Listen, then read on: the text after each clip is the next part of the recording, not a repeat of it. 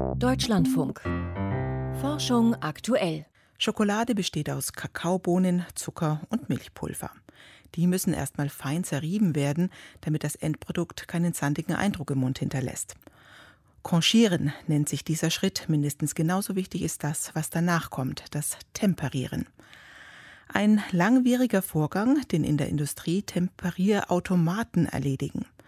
Für kleine Betriebe lohnt sich sowas nicht, aber für die gibt es jetzt gute Nachrichten aus Kanada. Ein Naturstoff könnte den Prozess stark beschleunigen, heißt es heute im Fachmagazin Nature Communications. Andreuning hat mit Genuss recherchiert. Was macht eine exquisite Schokolade aus? Ihr Geschmack natürlich, aber auch ihre Textur. Besitzt die Schokolade einen zarten Schmelz, sodass sie auf der Zunge zergeht. Andere Sinne wollen ebenso angesprochen werden, das Auge etwa. Besitzt die Oberfläche der Schokolade einen seidenen Glanz. Und das Ohr möchte wissen, ob sich die Tafel mit einem satten Knacken in zwei Teile zerbrechen lässt. Um solch eine Köstlichkeit herzustellen, dazu braucht es drei Dinge. Erfahrung, Hingabe und Geduld. Der Meinung ist auch Alejandro Marangoni, bloß drückt er das etwas anders aus. Eine hochwertige Schokolade braucht die richtige Kristallstruktur und die richtige Mikrostruktur.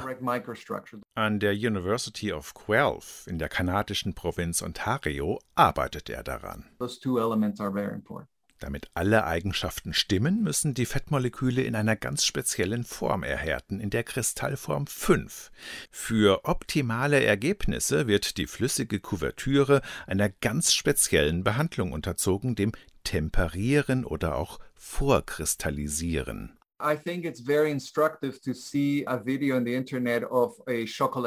Im Internet kann man sich dazu lehrreiche Videos ansehen. Ein Chocolatier mit seiner weißen Mütze und Schürze steht vor einem Marmortisch. In seiner Hand ein Spachtel, mit dem er sehr konzentriert die Masse auf dem Tisch verteilt, wieder sammelt und in die Schüssel zurückschiebt. Das wiederholt er mehrmals und behält dabei immer die Eigenschaften der Schmelze im Auge, ihre Viskosität und ihren Glanz. Anhand dieser beiden Eigenschaften beurteilt er mit bloßem Auge, ob sich die richtige Kristallform der Kakaobutter bildet. Erfahrung, Hingabe und Geduld. Denn die Fettmoleküle kristallisieren nur sehr langsam. Nun hat sich Alejandro Marangoni gefragt, ob es nicht eine Abkürzung für diesen Prozess geben könnte.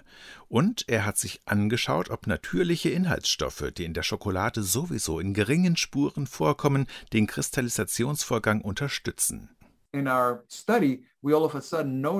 Plötzlich spielte sich da im Labor vor unseren Augen ein kleiner Zaubertrick ab.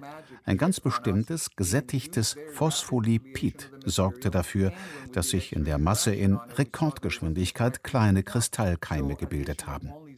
Mit Hilfe der Röntgenstreuung konnten wir zeigen, dass es die gewünschte Kristallform 5 war.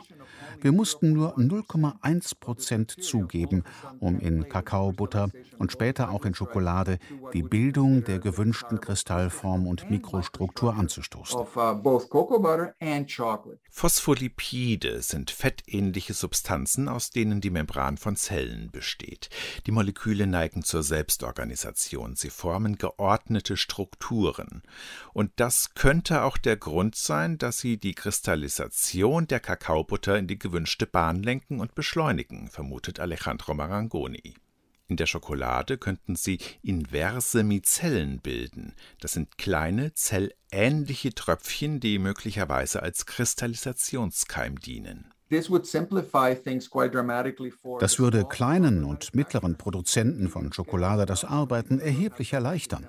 Unternehmen, die sich die riesigen automatischen Temperiermaschinen aus der industriellen Herstellung nicht leisten können. Außerdem ließ sie sich so der Ausschuss reduzieren, wenn der Prozess mal schiefgelaufen sein sollte. Wenn Schokolade falsch temperiert wurde, kann man das nicht einfach rückgängig machen. Man muss wieder ganz von vorne beginnen. Aber wenn der Masse zusätzliche Phospholipide zugesetzt werden, beeinträchtigt das nicht den Geschmack der Schokolade? Uh, die meisten Proben, die wir im Labor herstellen, esse ich selbst auf. Und es schmeckt hervorragend. Der Anteil der Phospholipide liegt ja nur bei 0,1 Prozent. Das ist der große Vorteil dieser Stoffe, die Kristallkeime bilden. Man braucht nur ganz wenig davon. Und bei diesen geringen Anteilen beeinträchtigt man das Aroma der Schokolade überhaupt nicht. Und so dürfte in Zukunft wohl das Geheimnis einer hochwertigen Schokolade von drei Dingen abhängen. Erfahrung, Hingabe und einer Prise Phospholipid. Ein Beitrag von Arndt Reuning.